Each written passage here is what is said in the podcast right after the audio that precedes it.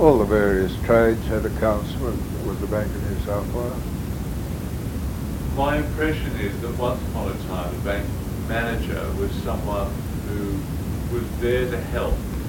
Exactly. A bank manager is quite different to what they are today. You go into a bank today and it's difficult to he- find where the manager is or who he is.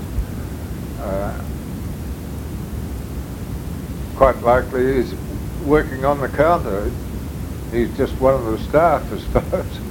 There's no uh, there's no real relationship between customers and the bank manager today.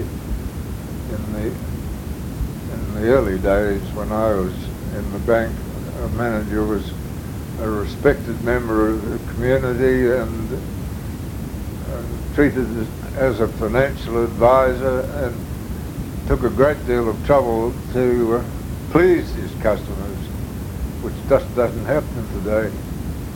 They can't even afford to have a telephone girl today. You can't pick up a book and re- ring up a branch.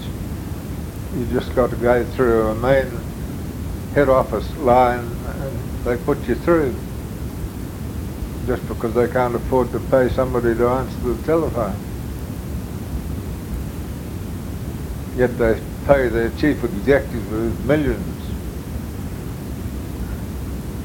It's just unbelievable.